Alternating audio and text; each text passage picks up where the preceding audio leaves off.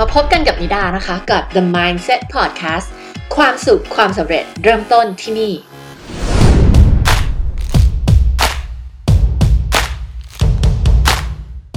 วันนี้นะคะมาถึงตอนสุดท้ายของ Type Enneagram แล้วค่ะนะคะวันนี้นะคะเราจะมาพูดถึง Type บุคลิกภาพทางจิตวิทยานะคะ Type 7 Type 8 แล้วก็ปิดท้ายด้วย Type 9 นั่นเองนะคะ อยู่กันยาวๆเลยกับ 3 Type สุดท้ายของ Enneagram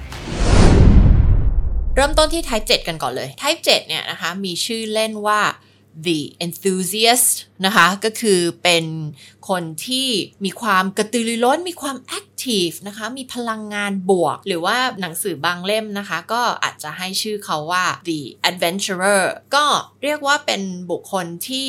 มีความสุขกับการที่ได้ทำกิจกรรมนะคะ ได้อยู่กับผู้คนได้เรียนรู้หลาย ๆ เรื่องนะคะ แล้วก็เป็นคนที่ค่อนข้างจะมีความสามารถหลากหลายด้าน มาดูกันถึงลักษณะรวม ๆ ของคน type 7 ภาษาไทยเราก็อาจจะให้ชื่อเล่นเขาว่า นักผจญนภัยนะคะหรือว่าผู้เสพสุขก็คือเขาจะเป็น type ที่ชอบที่จะอยู่กับความรู้สึกบวกๆนะคะตามหาความสุขชอบที่จะอยู่กับอะไรที่สนุกสนานอะไรเงี้ยซึ่งฟังดูแล้วเนี่ยก็เป็น type ที่หลาย ๆ คนเนี่ยอยากที่จะเป็นอ่ามันจะมีบาง type ที่หลาย ๆ คนพอฟังทั้ง9 type แล้วก็รู้สึกว่าเออฉันอยากจะเป็น type 7นะคะเพราะว่าเอ๊ะฟังดูแล้วฟังดูดีเนาะเหมือนกับเป็นคนที่อยู่กับความสุขอยู่กับอะไรที่เป็นบวกบวกคิดบวกอะไรเงี้ยแต่ก็เหมือนกันกับหลายๆ type เหมือนกับทุกๆ type นี่แหละค่ะก็คือมีด้านที่เป็นจุดแข็งมีด้านที่เป็นด้านบวกแล้วเนี่ยย่อมมาคู่กันกับด้านที่เป็นจุดบอดหลุมพรางของ type นั้นๆนะคะไม่มี type ไหนที่ perfect ไม่มี type ไหนที่ไม่มีจุดบอดนะคะทุก type เนี่ยมีข้อดีข้อเสียในตัวเอง ดังนั้นอย่างที่บอกนะคะว่าการเข้าใจ type enneagram เนี่ยคือเพื่อที่เราจะเข้าใจว่าจุดบอดของเราคืออะไร แล้วเราจะก้าวข้ามจุดบอดเหล่านั้นไปได้ยังไง ลักษณะของ type 7เนี่ยจะเรียกว่ามีจุดแข็งอะไรบ้างนะคะแล้วก็มี จุดบอดอะไรบ้างเดี๋ยวเรามาดูกัน type 7เนี่ยนะคะเขาจะเป็นคนที่มีความกระตือรือร้นนะคะสูงมากๆนะเป็นคนคิดบวกมองโลกในแง่ดีนะคะ ลักษณะของการแสดงออกของเขาก็จะเป็นคนคล่องแคล่วว่องไว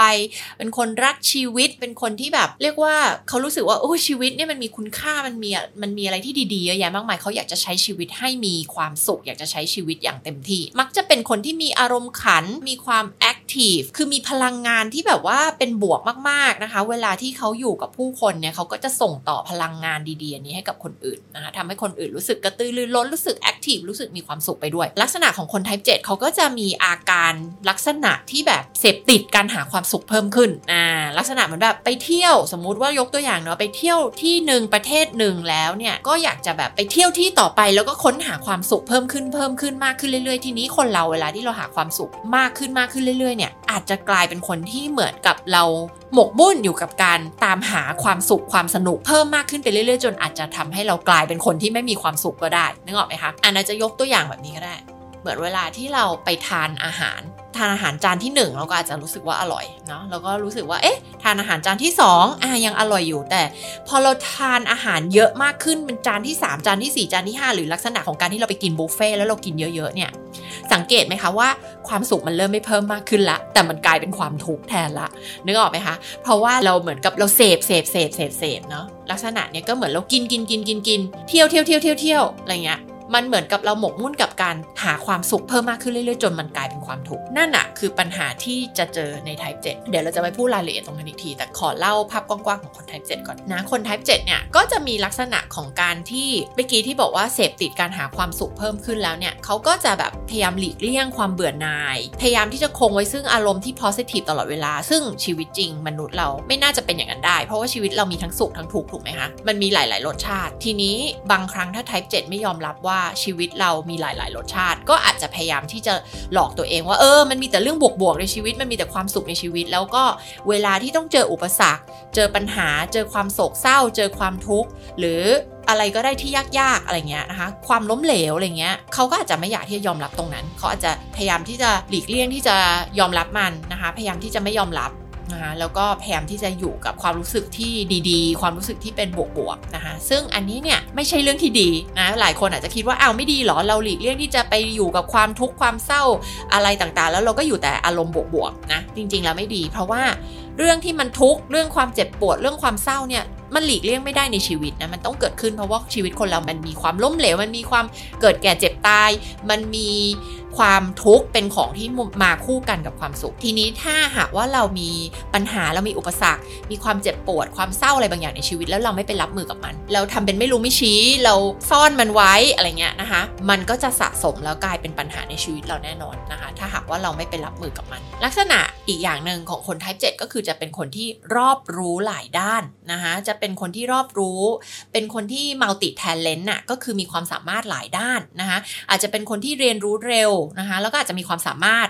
ในหลาย ๆ เรื่องหลาย ๆ ด้าน เป็นคนที่คิดไอเดียใหม่ ๆ แล้วก็มองหาโอกาสใหม่ ๆ นะคะอันนี้คือลักษณะของคน type 7 นะเขาจะไม่ชอบอะไรที่เป็นกิจวัตรอะไรที่เหมือนเดิม อะไรที่น่าเบื่ออะไรที่ต้องทำซ้ำๆอะไรเขาจะอึดรู้สึกอึดอัดใจมากที่ต้องทำอะไรที่เป็นตารางตายตัว เป็นแบบประจำประจำเหมือนเดิมทุก ๆ วันตื่นเช้ามาทำเหมือนเดิมเหมือนเดิมเหมือนเดิมเนี่ยเขาจะไม่ชอบ ลักษณะของคน type 7 ก็เป็นคนที่มักจะเริ่มงานไว้หลาย ๆ อย่าง เริ่มโปรเจกต์ไว้หลาย ๆ อย่างเนาะเพราะเขาเป็นเจ้าไอเดียใช่ไหมคะเขาก็จะเริ่มไอเดียไว้หลาย ๆ อย่างแล้วอาจจะขาดวินัยในการทำให้งานนั้นๆมันเสร็จสมบูรณ์นะคะเป็นคนที่รักอิสระนะคะมักที่จะชอบเป็นเจ้านายตัวเอง เขามักจะตื่นเต้นกับอะไรใหม่ๆโปรเจกต์ใหม่ๆ แต่ก็เบื่อเร็วนะคะเบื่อแบบทำไปสักพักก็เริ่มรู้สึกว่าไม่เอาละไปหาอะไรใหม่ทำดีกว่าแล้วนั่นก็เป็นเหตุผลที่มันเป็นสิ่งที่ทำให้คน type 7 บางครั้งไม่ประสบความสำเร็จเท่าที่ควรที่จะประสบความสำเร็จจน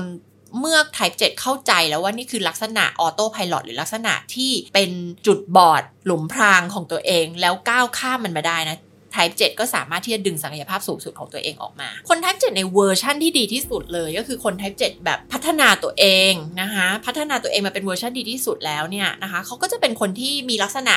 ที่ดีๆ ที่ได้กล่าวไปเมื่อสักครู่แหละเนาะก็เป็นทั้งคนที่มองโลกในแง่ดี มีพลังเห็นโอกาสเห็นความเป็นไปได้ต่างๆ เห็นคุณค่าของชีวิต เห็นสิ่งสวยงามต่างๆ ที่โลกนำมาให้เราที่ชีวิตนำมาให้เรานะคะแล้วก็มีความสามารถหลากหลายเนาะเก่งในเรื่องของการ brainstorm ไอเดียนะคะสมองเขาจะทำงานอย่างรวดเร็วอย่างเร็ว แล้วก็เต็มไปด้วยความเขาเรียกว่าช่างสงสัยเนาะเป็นเจ้าไอเดียคิดไอเดียอะไรใหม่ ๆ ได้ แล้วก็เป็นคนที่แบบมองการไกลนะเห็นภาพใหญ่เห็นวิชั่น เห็นมีวิสัยทัศน์สมมุติว่าถ้าเป็นเจ้าของธุรกิจเนี่ยก็จะเป็นคนที่สามารถที่จะเห็นวิสัยทัศน์ แล้วก็เห็นว่า เออ โอกาสในตลาดตอนนี้มันมีอะไรบ้างอะไรเงี้ยนะคะ อย่างสตีฟจ็อบเองเนี่ยก็มีคนวิเคราะห์ว่าเขาเป็น type 7 แล้วก็คน type 7 ที่พัฒนามาแล้วเนี่ยเขาก็จะสามารถที่จะมีโฟกัส แล้วก็มีวินัยในการทำงานให้สำเร็จลุล่วงได้นะคะ อย่างที่บอกว่านอกจากจะมีความสามารถหลายด้านแล้ว ยังสามารถที่จะโฟกัส สามารถที่จะอดทน แล้วก็ก้าวข้ามอุปสรรคต่างๆ ก้าวข้ามความรู้สึกเบื่อหน่าย ก้าวข้ามความรู้สึกลบลบก้าวข้ามความรู้สึกเศร้าผิดหวังท้อใจอะไรเงี้ยไปได้จนไปถึงความสำเร็จได้นะคะ อันนี้คือ Type 7 ในเวอร์ชั่นแบบที่ดีที่สุดเลย สามารถที่จะเปลี่ยนวิกฤตให้เป็นโอกาสได้นะคะ มองเห็นโอกาสในทุกสิ่งทุกอย่าง แล้วก็สามารถที่จะทำให้โปรเจกต์หรือว่าสิ่งที่เขาคิดค้นขึ้นมาไอเดียใหม่ ๆ ของเขาเนี่ยมันสำเร็จลุล่วงกลายเป็นความจริงได้ แต่ Type 7 ที่ อยู่ในระบบออโต้พายโนะคะ หรือว่าเราเรียกว่าระบบอัตโนมัตินะคะ ก็คือว่าอะจะมีทั้งข้อดีข้อเสียอะไรปนๆกันไปนะมีทั้งจุดแข็งแล้วก็มีทั้งหลุมพรางจุดบอดของตัวเองเนี่ยนะคะในระดับของออโต้พายโเนี่ยนะคะมันเหมือนมันมีเสียงที่วิ่งวนอยู่ในความคิดของเขา อยู่ตลอดเวลานะคะว่าเฮ้ย ฉันต้องหากิจกรรมที่ทำให้ฉันสนุก แล้วก็ตื่นเต้น แล้วก็มีกิจกรรมทำอยู่ตลอดเวลานะคะ แล้วก็เลยกลายเป็นคนที่เหมือนกับมีความโลภที่จะที่จะต้องหากิจกรรมที่ต้องหาอะไรทำอยู่ตลอดเวลาเนื้อออกไหมคะเออแบบสมมุติถ้าเป็นคนที่จะชอบเรียนรู้ก็จะเรียนรู้ 1 อย่างแล้วไปหาอย่างที่ 2 อย่างที่ 3 4 5 6 7 8 เรียนรู้พร้อม ๆ กันไปหมดเลย แล้วก็กลายเป็นว่าเรียนไม่จบเลยสักอย่างหนึ่งทำไม่สำเร็จเลยสักอย่างหนึ่งนึกออกไหมคะก็เลยเป็นคนที่แบบทำไม่สำเร็จแล้วก็หลีกเลี่ยงที่จะรับมือกับอารมณ์เชิงลบด้วยนะคะไม่ว่าจะเป็นความหงุดหงิดความเบื่อความผิดหวังความเศร้าใจหรืออะไรเงี้ยนะหรือว่าบางทีเนี่ยมีเพื่อนมีคนที่อยู่ในครอบครัวมาปรึกษาเกี่ยวกับเรื่องความผิดหวังความเศร้าใจ ความโกรธหรืออะไรที่เป็นอารมณ์เชิงลบเนี่ยคน type เจ็ดก็ไม่อยากที่จะฟังบางคนเดินหนีเลยแบบไม่ฟังทนฟังไม่ได้เงี้ยนะคะ แล้วก็เรียกว่า พยายามที่จะไปอยู่กับอะไรที่เป็นบวกบวกแล้วก็หลายคนที่มีเพื่อนเป็น type 7 บางครั้งก็อาจจะสะท้อนกลับมาที่คน type 7 ว่า เออบางครั้งรู้สึกว่าเวลาที่เราเจอเรื่องเศร้าๆ หรือผิดหวังในชีวิต แล้วเราเล่าให้คน type 7 ฟังคน type 7 เนี่ยแบบไม่ support เรานะไม่อยากเป็นเพื่อนกับเราในเวลานั้นแล้วแบบรู้สึกแบบ เหมือนเขาทำไมเขาไม่เห็นอกเห็นใจแล้วที่ช่วงนี้ชีวิตเราลำบากอะไรเงี้ยแล้วคน type 7 จะไม่อยากฟังแล้วจะเดินหนีเลยอะไรเงี้ยนะคะอันนี้คือลักษณะของของ type 7 เวลาที่อยู่ในระบบอัตโนมัติจะเป็นแบบนี้ แล้วก็ลักษณะอื่นๆ เช่น ไม่สามารถที่จะหยุดนิ่ง ไม่สามารถจะโฟกัส ไม่สามารถจะมีวินัยในการทำงาน หรือทำโปรเจกต์ของตัวเองให้สำเร็จได้ ในเมืองนอกเขาก็ค้นพบว่า type 7 บางคนเหมือนแบบ สมมติว่าเข้าไปเรียนมหาวิทยาลัย แล้วเริ่มเรียนคณะหนึ่งละแล้วรู้สึกเฮ้ยอุปสรรคมันเยอะเฮ้ยทำไมสอบมันยากทำไมมันต้องอ่านหนังสือเหน็ดเหนื่อยขนาดนี้เอ้ยลาออกดีกว่า คณะนี้คงไม่เหมาะกับเราแล้วแหละนะคะ แล้วก็ไปเรียกว่าเริ่มต้นใหม่ไปเข้าคณะใหม่เออบัญชีบริหารอาจจะไม่เหมาะกับเราเราไปเรียนเป็นเอ่อด้านนิเทศศาสตร์ดีกว่าอะไรเงี้ยนะคะเรียนเรียนไปสักพักเจออุปสรรคอาจจะลาออกแล้วไปเข้าคณะที่ 3 อีกอะไรเงี้ยเป็นต้นนะคะ ก็เหมือนกับว่าเขาตื่นเต้นที่จะเริ่มสิ่งใหม่ แต่เขาไม่อยากที่จะทำให้มันจบนะคะเพราะว่าขาดวินัยขาดโฟกัส ขาดความอดทนที่จะอยู่กับสิ่งที่ไม่สนุกหรือว่าน่าเบื่อหน่ายเนี่ยนะคะเพื่อที่จะทำให้สิ่งสิ่งนั้นมันสำเร็จนะอาจจะไปไม่ถึงความสำเร็จได้ type 7 อาจจะมีความยากลำบากในการตัดสินใจสิ่งต่างๆ เพราะว่าเวลาที่เขาตัดสินใจเนี่ยเขารู้สึกว่าเขากำลังปิดทางเลือกบางอย่างให้กับตัวเองนะคะเขาต้องการที่จะเปิดทางเลือกต่างๆ เอาไว้ทั้งหมดเลยนะคะก็เลยทำให้เขาเนี่ยเกิดความยากลำบากที่จะตัดสินใจนะคะเวลาที่เขาต้องเลือกอะไรบางอย่าง เช่นต้องเลือกธุรกิจอะไรบางธุรกิจเลือก โปรเจกต์บางโปรเจกต์แล้วก็โฟกัสกับมันเนี่ยเขาอาจจะรู้สึกมีความยากลำบากที่จะทำตรงนั้น เพราะเขาอยากที่จะทำทุกอย่างเลยเนาะสนใจหลายสิ่งมากเกินไป ไม่อยากจะพลาดเลยสักสิ่งหนึ่งก็เลยกลายเป็นคนที่เหมือนกับพยายามที่จะทำมันทุกอย่างเลยทำทุกโปรเจกต์เลยนะคะแล้วก็กลายเป็นคนที่กระโดดจากโปรเจกต์หนึ่งไปอีกโปรเจกต์หนึ่งกระโดดจากกิจกรรมหนึ่งไปยังอีกกิจกรรมหนึ่งเรียนรู้เรื่องหนึ่งก็กลายเป็นเดี๋ยวหยุดอยู่ดีๆก็หยุดแล้วไม่เอาแล้วก็ไปเรียนรู้สิ่งใหม่อะไรเงี้ยนะคะ ก็เลยกลายเป็นคนที่เรียกว่าไม่สามารถที่จะปฏิเสธตัวเองได้ แล้วก็พอเขายิ่งวางแผนมากเท่าไหร่ ก็กลายเป็นเขาใช้ชีวิตวนเวียนอยู่กับ เรียกว่าไม่ได้อยู่กับปัจจุบันเนาะแต่ไปอยู่ใช้ชีวิตอยู่ในโลกอนาคตมากเกินไป เวลาที่เราพูดถึงการใช้ชีวิตอยู่ในโลกอนาคตมากเกินไป ก็คือแปลว่าเหมือนคิดวางแผนตลอดเวลาเนาะเออว่าพรุ่งนี้ทำอะไรดีเดือนหน้าทำอะไรดีปีหน้าทำอะไรดี แล้วก็คิดวางแผนเนี้ยแล้วก็กลายเป็นว่าเขาไม่สามารถจะมีความสุขอยู่กับปัจจุบัน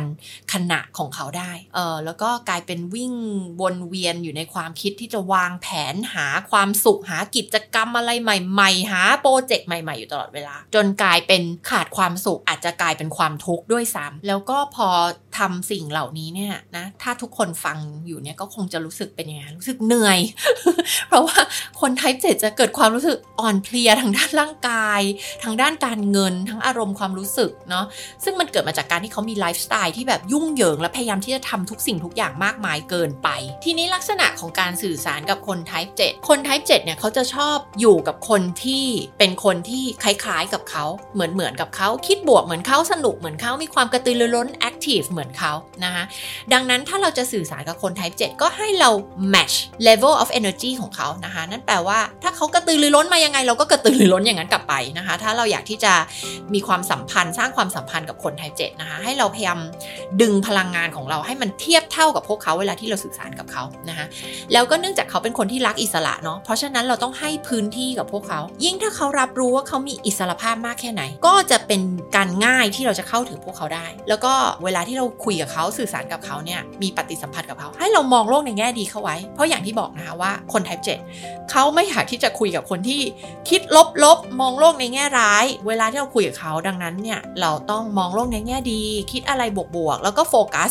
บทสนทนาไปที่โอกาสและความเป็นไปได้ อันนี้ก็จะทำให้เราเนี่ยมีความสัมพันธ์ที่ดี แล้วก็สามารถจะสื่อสารกับคน type 7 ได้เป็นอย่างดี ส่วนสิ่งที่ไม่ควรที่จะทำเราไม่ควรที่จะทำอะไรที่เป็นพลังงานลบๆนะคะไม่ active ไม่กระตือรือร้นอย่างเงี้ยเขาจะไม่ชอบนะคะสมมุติเรากำลังคุยกับเขาอยู่ ถ้าเขามาแบบ energy สูงสนุกสนานอะไรเงี้ยเราควรที่จะมีปฏิกิริยาตอบสนองกลับไปในทางเดียวกันเนาะไม่ควรที่จะแบบเมินเฉย นิ่งเฉยทำตัวหน้าเบื่อหน่ายหรือว่าแบบทำตัวเบื่อเบื่อทำตัวแบบว่า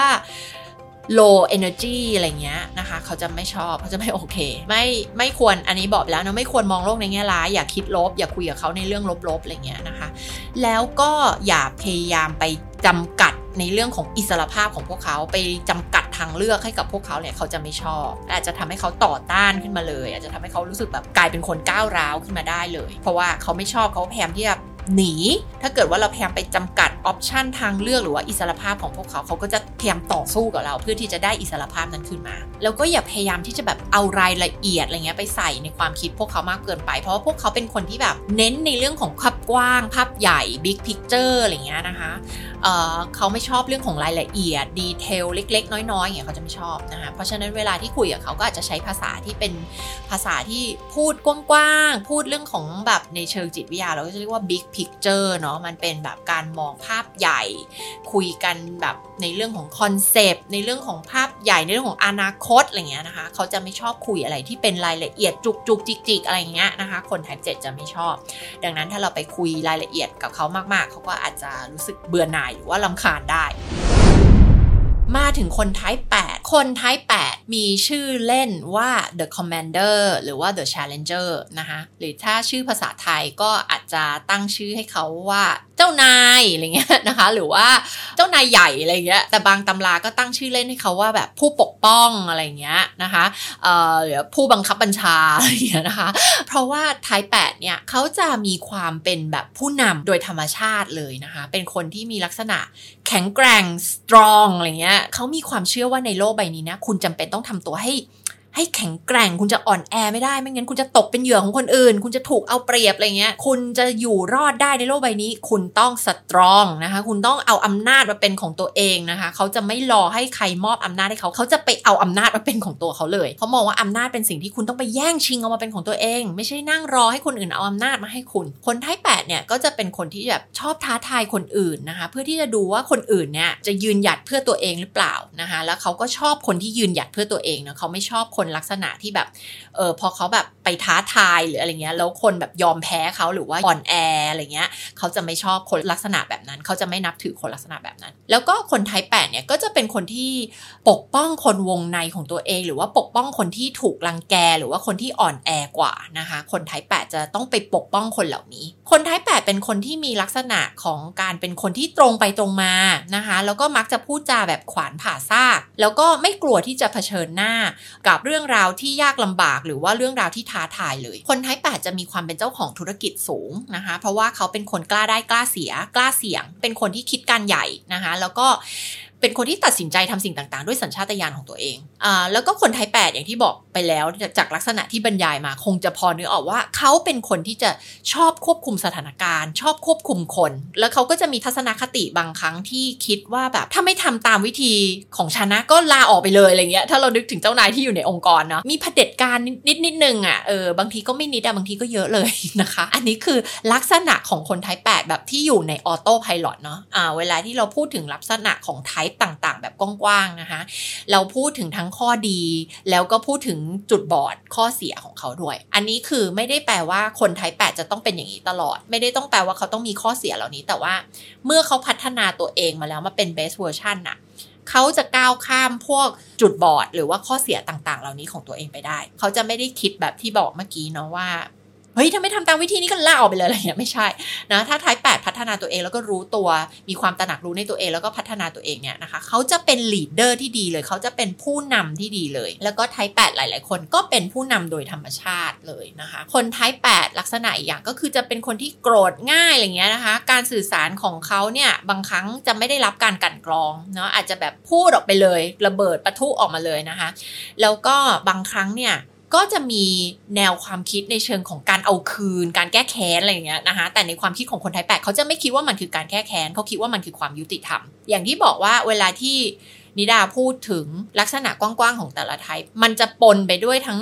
ด้านสว่างแล้วก็ด้านมืด ซึ่งอันนี้แหละมันคือกุญแจสำคัญของการพัฒนาตัวเองเนาะหลาย ๆ ครั้ง เวลาที่เราพูดเรื่องการพัฒนาตัวเอง เรามักจะอยากพูดถึงแต่สิ่งดีๆอะไรเงี้ยนะหรือเวลาที่เรามองตัวเองเราอาจจะอยากมองแต่ด้านดีๆ ของตัวเรา แต่จะบอกว่ากุญแจสำคัญในการพัฒนาตัวเอง คือการมองด้านมืดของเรา คือการไปดูจุดบอดหลุมพรางต่าง ๆ ของเรานี่แหละว่าเอ้ยเราตกหลุมพรางอะไรอยู่ เรามีจุดบอดอะไรที่เราไม่รู้ตัวที่เรามองไม่เห็นในตัวเองนะคะแล้วเราอะจะพัฒนาตัวเองให้ก้าวข้ามสิ่งเหล่านั้นไปได้ยังไงต่างหากนั่นคือเรื่องของการพัฒนาตัวเอง Type 8 ในแบบเวอร์ชันที่ดีที่สุดเลยนะ ก็จะเป็นคนที่มีความ strong พูดตรงนะ แต่ไม่ใช่ว่าแบบไปพูดตรงแล้วทำร้ายจิตใจคนอื่นนะ อาจจะแบบเขาเรียกว่าไปพัฒนามาแล้วในศิลปะในการพูดของตัวเอง คือสามารถที่จะพูดตรงได้ แต่ว่าไม่จำเป็นต้องโมโห ไม่จำเป็นต้องโกรธไม่จำเป็นต้องขวานผ่าซ่าไม่จำเป็นต้องก้าวร้าวเราสามารถที่จะพูดตรงและให้เกียรติคู่สนทนาของเราได้ เมื่อเขาพัฒนาตัวเองเป็นเวอร์ชันดีที่สุดแล้ว เขาก็จะเป็นผู้นำโดยธรรมชาติและเป็นผู้นำที่ดีมากๆเลยด้วยแล้วก็เป็นคนที่มีความต้องการที่จะริเริ่มสิ่งใหม่ โปรเจกต์ใหม่ๆ โปรเจกต์ใหญ่ ๆ อย่างที่บอกนะคะ เขาจะเป็นคนที่มีความเป็นเจ้าของธุรกิจอยู่แล้วเนาะ คิดการใหญ่ คิดโปรเจกต์ใหญ่ ๆ แล้วก็ทำให้มันเป็นจริงได้ เป็นคนที่มีความเด็ดขาดในการตัดสินใจ มุ่งมั่นนะคะ ขยันหมั่นเพียร เป็นคนที่อยู่กับความเป็นจริง อยู่กับสิ่งที่มันทำได้จริงนะคะ แล้วก็เป็นคนที่สามารถที่จะใช้สัญชาตญาณที่ดีของตัวเอง ในการทำสิ่งดีๆ ให้กับโลกใบนี้ เขาจะมีแนวโน้มที่จะรักอิสระ แล้วก็อยากที่จะอยู่ได้ด้วยตัวเองนะคะ อย่างที่บอกว่าเขาไม่อยากที่จะอ่อนแอเขาไม่อยากที่จะรู้สึกว่าเขาควบคุมสถานการณ์ไม่ได้นะคะ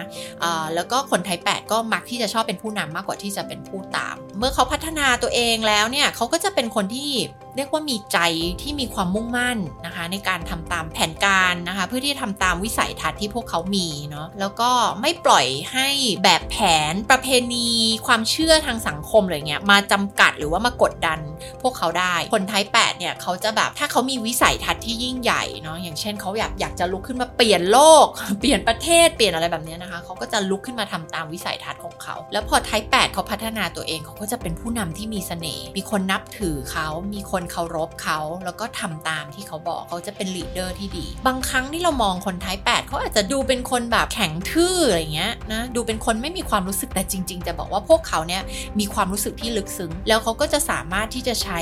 พลังอำนาจต่างๆ ของเขาเพื่อที่จะช่วยเหลือและปกป้องคนที่ด้อยโอกาสหรือคนที่อ่อนแอ อันนี้ก็จะเป็นลักษณะของคนไทย8ในเวอร์ชันที่ดีที่สุด แต่ถ้าเป็นไทย8ที่อยู่ในระบบอัตโนมัติของตัวเองคือแบบโปรแกรมมาเลยเป็น 8 ที่แบบมีทั้งข้อดีข้อเสียในตัวเอง แล้วก็อาจจะรู้ตัวหรือไม่รู้ตัวก็แล้วแต่เนี่ยนะคะ เขาก็จะเป็นคนที่แบบมีความคิดครอบงำตัวเองว่าแบบ เฮ้ยฉันจำเป็นต้องทำตัวให้แข็งแกร่งอยู่ตลอดเวลาเพื่อที่อยู่รอดในโลกใบนี้ โลกใบนี้มันเหมือนป่าช้ามันเหมือนป่าที่แบบ ถ้าฉันอ่อนแอเมื่อไหร่ฉันต้องถูกเสือกินอะไรเงี้ยนะคะก็เลยมองชีวิตเหมือนมันเป็นศึกสงครามอยู่ตลอดเวลา ต้องทำตัวแข็งแกร่งต้องสตรอง แล้วต้องซ่อนความอ่อนแอไว้ตลอดเวลา เพื่อที่ฉันจะไม่ถูกเอารัดเอาเปรียบ จากคนอื่น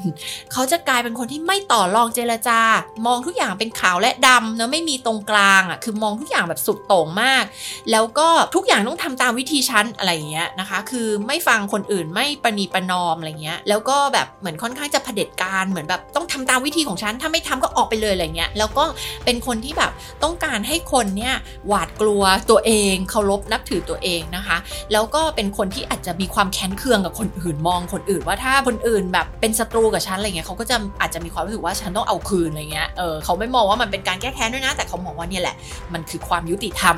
แล้วก็เวลาที่เขาอยู่ในระบบออโต้พายロเนาะเขาก็จะรู้สึกแบบห้ามใจไม่ได้เลยอะที่จะพยายามควบคุมสิ่งแวดล้อมควบคุมทุกสิ่งทุกอย่าง เพราะว่าเขากลัวว่าสิ่งเหล่านี้จะมาควบคุมเขา เพราะฉะนั้นเขาก็เลยแก้ปัญหาโดยการไปควบคุม สิ่งเหล่านี้ก่อนเลย ควบคุมคนเหล่านี้ก่อนเลย เวลาที่เขาอยู่ในระบบออโต้พายロเขาก็จะขวานผ่าซากก้าวร้าว พูดแบบไม่สนใจใครทั้งสิ้นอะไรเงี้ยนะคะ ต่อต้านสังคม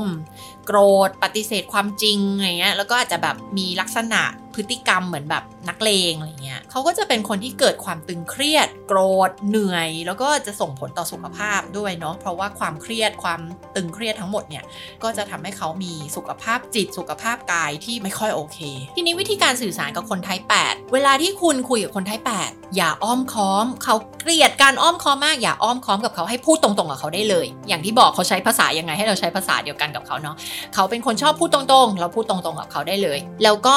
เวลาที่เราสื่อสารกับเขาเนี่ยก็ให้เรามีลักษณะการสื่อสารที่มีความเอาจริงเอาจังให้เหมือนกับพวกเขานะคะ พวกเขาก็จะให้ความนับถือกับเราเนาะว่า เอ้ย เรามีจุดยืน เราเอาจริงเอาจัง เราเป็นคนพูดตรงนะคะ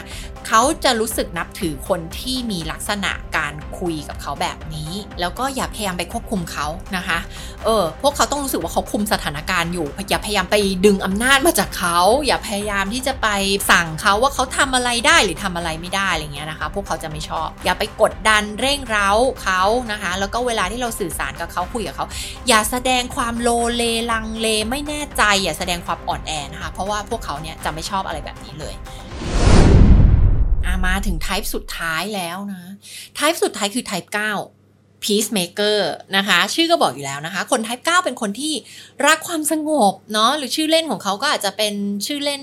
ผู้ประสานไมตรีนะคะ เป็นคนที่เข้ากับทุกคนได้นะคะ ไม่มีศัตรูที่ไหนไม่เคยทะเลาะกกับใครเลยนะคะ ลักษณะของคน type 9 เขาจะเป็นคนที่แบบสบายๆแล้วก็กลมกลืนไปกับผู้คนนะคะเป็นแบบลักษณะของที่เราเจอ type 9 หลาย ๆ คนมา ก็จะเป็นลักษณะของเพื่อนรัก เป็นเพื่อนรักของทุกๆ คน มีเพื่อนเยอะเข้ากับทุกคนได้นะคะ แล้วก็็คนไทป์ 9 จะชอบอะไรที่เป็นกิจวัตร เป็นสิ่งที่คุ้นเคยที่ทำเหมือนเหมือนกันทุกวัน ตื่นมา8ปดโมงต้องทำอย่างนี้9ก้าโมงทำอย่างนี้ 10บโมงทำอย่างนี้อะไรเงี้ยเขาจะชอบอะไรที่เป็นกิจวัตร คนไทป์ 9 เนี่ยเขาเป็นคนที่มีวาทศิลป์ เป็นนักไกล่เกลี่ยที่ดี แล้วก็เป็นคนที่เข้าใจความรู้สึกของคนอื่น อันนี้เลยเป็นเป็นสิ่งที่ทำให้เขามีทักษะที่ดีในการเจรจาต่อรองไกล่เกลี่ยกับคนอื่น คนไทป์ 9 เนี่ยนะคะเป็นคนที่ต้องการที่จะมีความสามัคคีกลมเกลียวนะคะเขาก็ไม่ชอบอะไรที่มันเป็นแรงเสียดทาน เป็นความขัดแย้งในชีวิต แล้วก็เพื่อที่จะหลีกหนีความขัดแย้งอันนี้นะคะ ก็อาจจะทำให้คนไทป์9เป็นคนที่แบบ เรียกว่าอะไรเวลาที่มีปัญหาในชีวิต หรือว่าต้องเผชิญหน้ากับปัญหาก็พยายามที่จะหลีกเลี่ยงมัน ก็เกิดแนวความคิดที่ว่าเฮ้ยปัญหาเดี๋ยวมันก็ถูกแก้ด้วยตัวมันเองแหละปัญหาเดี๋ยวมันก็หายไปเองแหละนะคะแล้วก็ทำให้คน type 9เนี่ยอาจจะมีลักษณะของการเมินเฉยต่อปัญหานะคะก็คือว่ามีปัญหาก็ไม่แก้ไม่รับมืออยู่เฉยๆ ปล่อยให้มันอยู่อย่างนั้นอะนะคะแล้วก็หวังว่าเดี๋ยวปัญหามันจะหายไป ลักษณะอื่น ๆของ type 9 ก็คืออาจจะเป็นคนที่เพราะว่าเขาไม่ชอบความขัดแย้งเขาเขาชอบความกลมเกลียวถูกไหมเขาชอบความสามัคคี ความสมานฉันท์อะไรเงี้ยเขาไม่ชอบความขัดแย้ง ก็เลยเป็น คนที่แบบไม่ชอบที่จะตัดสินใจเนาะบางอย่างอย่างเช่นต้องเลือกอะไรบางอย่างเพื่อที่จะไปฝักฝ่ายฝ่ายใดหรือเห็นด้วยกับฝ่ายใดฝ่ายหนึ่งเนี่ยคนไทป์เก้าก็จะมีลักษณะของคันที่มีความยากลำบากในการตัดสินใจ หรือบางครั้งแม้แค่ คิดว่าต้องตัดสินใจอะไรง่าย ๆ อย่างเช่นแบบ จะไปทานอาหาร กลางวันนี้กับใครดีอ่าเพื่อนกลุ่มหนึ่งชวนไปกินร้านอาหารญี่ปุ่น เพื่อนอีกกลุ่มหนึ่งชวนไปทานอาหารไทย ก็จะรู้สึกว่าไม่อยากทำให้กลุ่มใดกลุ่มหนึ่งผิดหวังเลย อยากจะแบบไปกับทั้งสองกลุ่มเลย อาจจะเอาเอาเรื่องเล็กๆแค่นี้บางทีก็ตัดสินใจไม่ได้แล้ว เพราะว่ารู้สึกว่าเอ๊ะ ถ้าฉันไปกับทีม A ทีม B อาจจะรู้สึกว่าเอ๊ะเราไม่ชอบเขาหรือเปล่า เราไม่เป็นเพื่อนกับเขาหรือเปล่า เราไม่ชอบเขาหรือเปล่าทำไมเราถึงไม่ไปกับเขาเนื้อออกไหมแต่คันจะไปกับทีม B อ่าเพื่อนกลุ่ม B ก็อาจจะรู้สึกว่าอ้าวแล้วทีม A จะเสียใจไหมจะรู้สึกว่าเราแบบเออทำไมเราไม่ไปกับทีม A อะไรเงี้ยนึกออกไหมคะ ก็เลยเรื่องแค่นี้ก็เป็นความขัดแย้งสำหรับคนไทป์9ละนะคะ คนไทป์9เนี่ยจะรู้สึกว่าปฏิเสธไม่ได้ บางครั้งแบบเพื่อนมาชวนไปเที่ยวเงี้ยคือไม่อยากไป ไม่อยากไปเลยอยากอยู่บ้านเนี้ย แต่แบบพอเพื่อนมาชวนก็ปฏิเสธไม่ได้ ไม่กล้าปฏิเสธ ก็เลยลงเอยก็ไปกับเขาแล้วสุดท้ายก็มารู้สึกแย่รู้สึกไม่ดีว่าแบบ ไปทำไมอะไรเงี้ยทั้งทั้งที่ไม่อยากไป คน type 9นะคะ บางครั้งก็เลยอาจจะกลายเป็นคนที่มีความดื้อรั้น หรือว่าสิ่งที่เราเรียกว่าก้าวร้าวแบบเงียบเนาะในภาษาอังกฤษเราเรียกว่า passive aggressive ก็คือเป็นคนที่ก้าวร้าวแบบเงียบ การก้าวร้าวแบบเงียบเนี่ยนะคะ ถ้าหากว่าเราไม่คุ้นเคย เพราะอาจจะแบบมันเป็นภาษาจิตวิทยานิดนึงเนาะการก้าวร้าวแบบเงียบมันก็คือลักษณะของการที่เราแสดงความไม่พอใจแบบเงียบๆคือแบบด้วยสีหน้าแววตา ความตึงอะไรบางอย่างในลักษณะการสื่อสารของเราคือเราแสดงความไม่พอใจแบบเงียบๆเราไม่ได้แบบแสดงออกมาแบบตรงๆ แบบไทป์แปดที่แบบเหมือนกับว่า โมโหออกมาเลยหรือว่าแสดงออกมาตรงๆ ชัดเจนเลยว่าเราไม่พอใจหรือเราโกรธหรือเราโมโหนะ แต่เราจะแสดงออกมาแบบเงียบๆนะคะมันก็เลยเป็นลักษณะที่อาจจะเกิดขึ้นได้ เพราะคนที่เป็นไทป์9เนี่ยเขาเรียกว่าเก็บความไม่พอใจเก็บความโกรธ เก็บความรู้สึกลบๆต่างๆ เอาไว้ในใจ จากการที่ปฏิเสธไม่เป็น จากการที่ไม่รับมือกับปัญหาที่มันมีอยู่ แล้วพยายามหลีกเลี่ยงที่จะรับมือกับปัญหา โดยตรงแล้วหวังว่ามันจะหายไปเอง สิ่งเหล่านี้พอสะสมสะสมเข้ามันก็เลยเกิดเป็นปัญหาที่ใหญ่ขึ้นใหญ่ขึ้นเรื่อย ๆ แล้วก็เลยทำให้ คนที่เป็น type 9เนี่ยมีความโกรธ มีความไม่พอใจสะสมอยู่ในใจตัวเอง แล้วก็แสดงออกมาเป็นความก้าวร้าวแบบเงียบนั่นเอง เรียกว่าคน type 9เนี่ยเวลาที่โกรธหรือว่าสะสมความโกรธความไม่พอใจเอาไว้ในตัวเองเยอะๆ คน type 9ก็จะไม่รู้ตัวนึกออกไหมคะแบบคน type 8เนี่ยเขาจะโมโหออกมาชัดเจนเลยแต่คน type 9เนี่ยจะไม่รู้ตัวว่าตัวเองอะโกรธไม่รู้ตัวว่าตัวเองมีความโมโห ความโกรธ anger เนี่ยนะคะอยู่เก็บสะสมไว้ในตัวเองอยู่นะคะไม่รู้ตัว คน type 9 ในแบบฉบับเวอร์ชันที่ดีที่สุด ก็จะเป็นคนง่าย ๆ สบายๆ ผ่อนคลาย เขา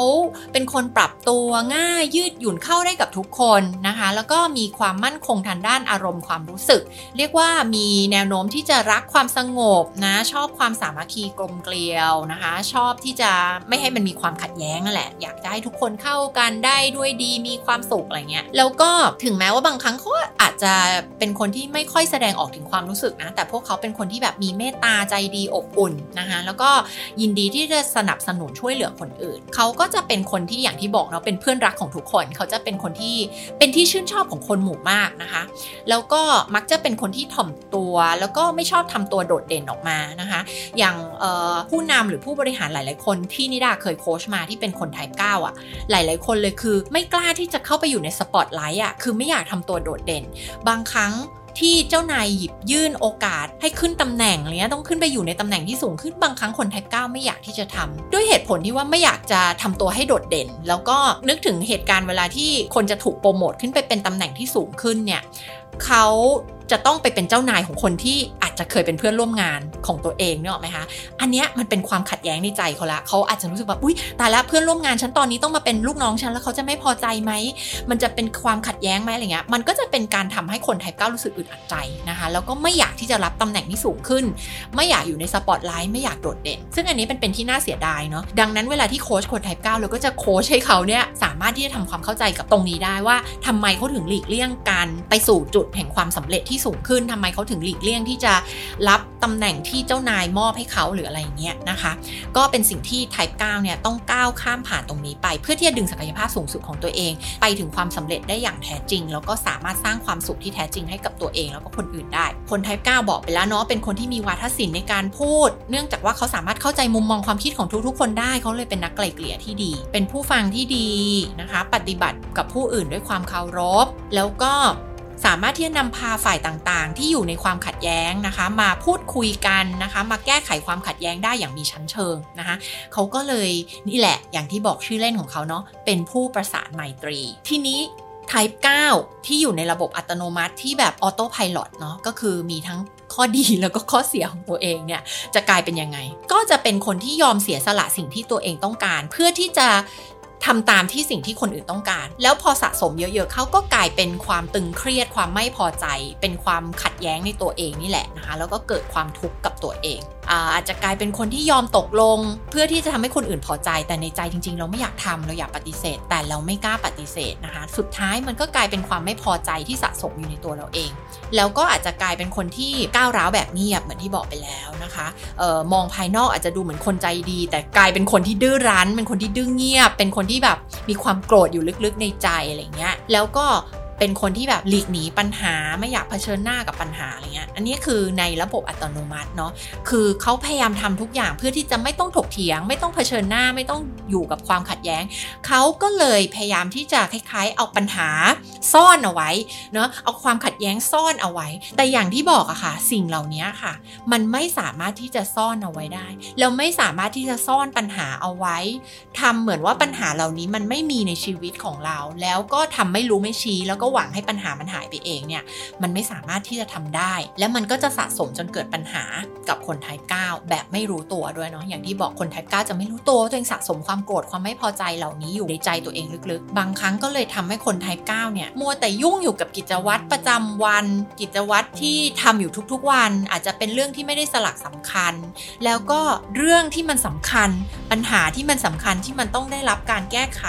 ได้รับการเผชิญหน้าเนี่ยเขากลับทำเป็นไม่รู้ไม่ชี้ทำเป็นไม่สนใจมันแล้วมันก็เลยทำให้ปัญหาพอกพูนมากขึ้นเรื่อยๆ ยกตัวอย่างเช่น สมมติคน type 9จะต้องไล่ลูกน้องออก แต่เพราะอะไรการไล่ลูกน้องออกเป็นเรื่องที่สร้างความขัดแย้งในใจเขาเขาไม่ต้องการมีความขัดแย้งถูกไหมอ่า เขาต้องการให้มันแบบทุกคนอยู่กันได้ด้วยความสงบสุข แล้วเขามองว่าการไปไล่ลูกน้องออกเนี่ย มันเป็นการสร้างปัญหาสร้างความขัดแย้ง ระหว่างเขาและลูกน้องแล้วก็อาจจะคนอื่นๆด้วยถูกไหมคะ ดังนั้นเขาก็จะพยายามหลีกเลี่ยงการไล่ลูกน้องออก แล้วก็ไปทำอย่างอื่น เช่น ไปนั่งทำบัญชี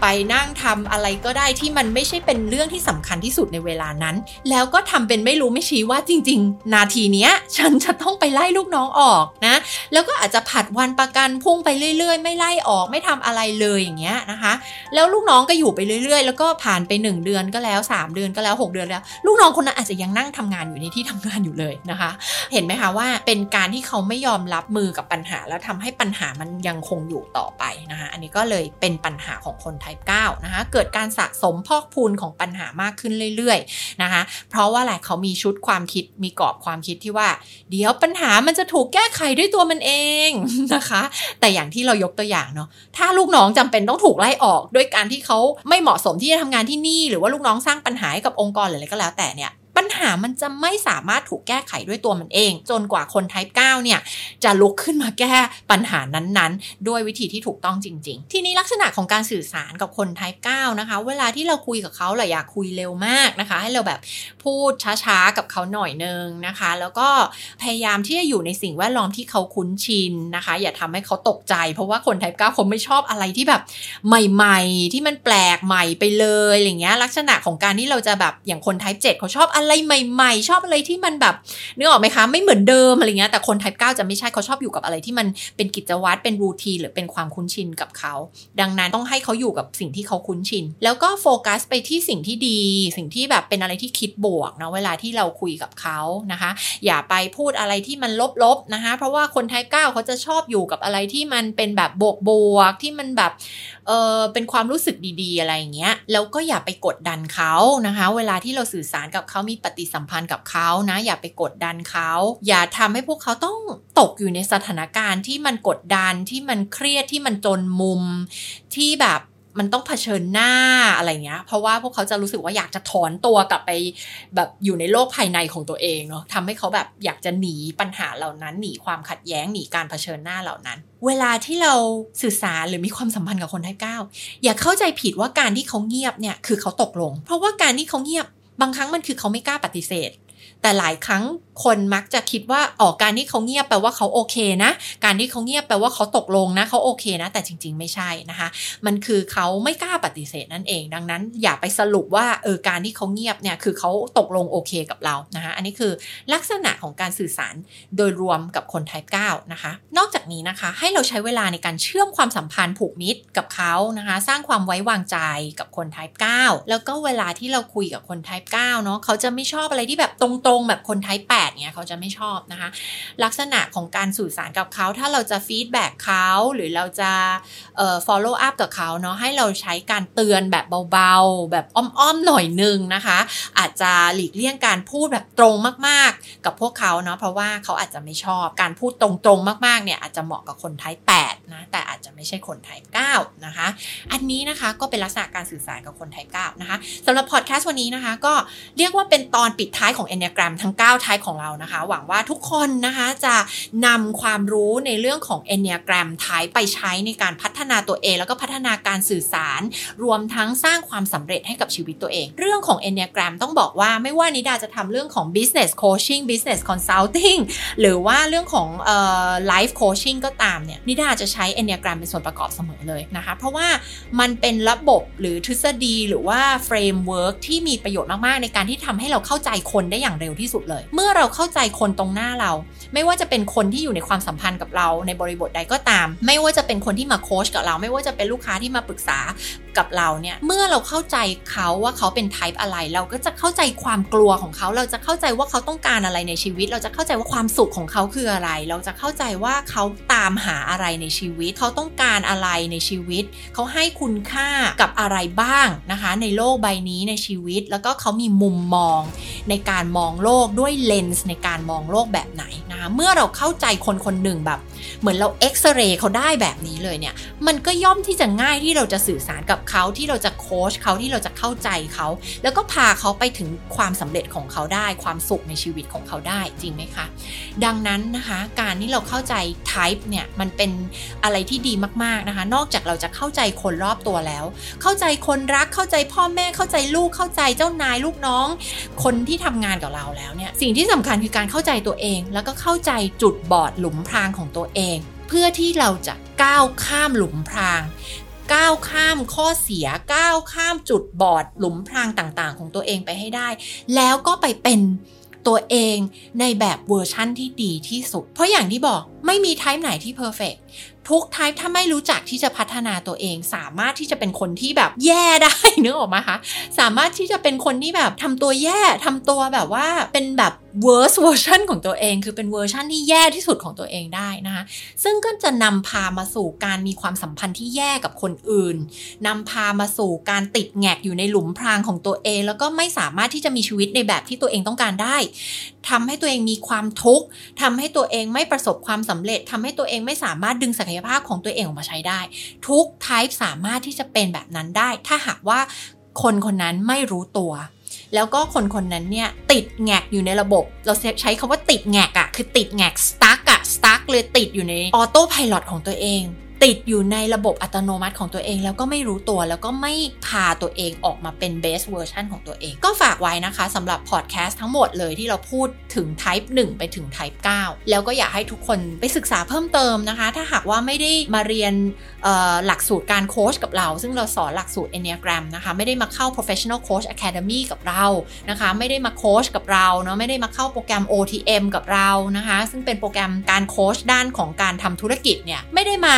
อะไรกับเราเลยเนี่ย ก็อยากจะแนะนำว่าลองไปหาหนังสือ Enneagram มมาอ่าน ฟังพอดแคสต์ของเราให้ครบทั้งหมดที่เราพูดถึงเรื่องของ Enneagram นะคะ ลองซื้อหนังสือมาอ่านนะคะ แล้วก็ลองศึกษาในเรื่องของการพัฒนาตัวเองด้วยเรื่องของ Enneagram จะเป็นประโยชน์มากมากในชีวิตนะคะ น่าจะบอกว่าถ้าคนทั้งโลกทุกคนได้รู้จักเรื่องของ Enneagram แล้วเรานำมาปรับใช้ในการพัฒนาตัวเองนะโลกใบนี้นะจะไม่มีการทะเลาะกัน คนเราจะไม่ต้องทะเลาะกัน โลกใบนี้จะไม่ต้องมีความขัดแย้ง โลกใบนี้จะไม่มีความเกลียดชังโลกใบนี้จะไม่มีศึกสงคราม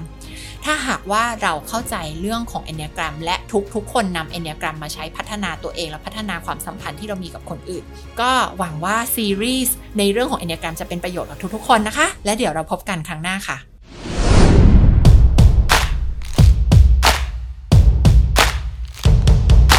แล้วพบกันใหม่กับ The Mindset Podcast ความสุข ความสำเร็จ เริ่มต้นที่นี่ ติดตามนิดาได้ตามช่องทางต่างๆ ดังต่อไปนี้นะคะ ช่องทาง YouTube โค้ชนิดา Facebook Page โค้ชนิดา และ Page NLP Life Mastery Instagram นิดา Life Coach สำหรับใครที่ทำธุรกิจ Coaching Consulting Service Based Business หรือ Expert Business ธุรกิจที่สร้างจากความรู้ความเชี่ยวชาญของคุณ มาเข้าร่วมฟรีเวิร์กช็อปกันได้ที่กลุ่ม Facebook ที่ชื่อว่า 1% Mindset ลงทะเบียนกันได้ที่ highendexpertbusiness.com นิดาจะมาสอน 5 ขั้นตอนการสร้างธุรกิจที่มั่งคั่ง จากความรู้ความเชี่ยวชาญของคุณค่ะ ไม่ว่าจะเป็นธุรกิจหลักล้าน 10 ล้านร้อยล้าน นี่คือจุดเริ่มต้นของธุรกิจในฝันของคุณค่ะ แล้วอย่าลืมกด subscribe the mindset podcast กันด้วยนะคะ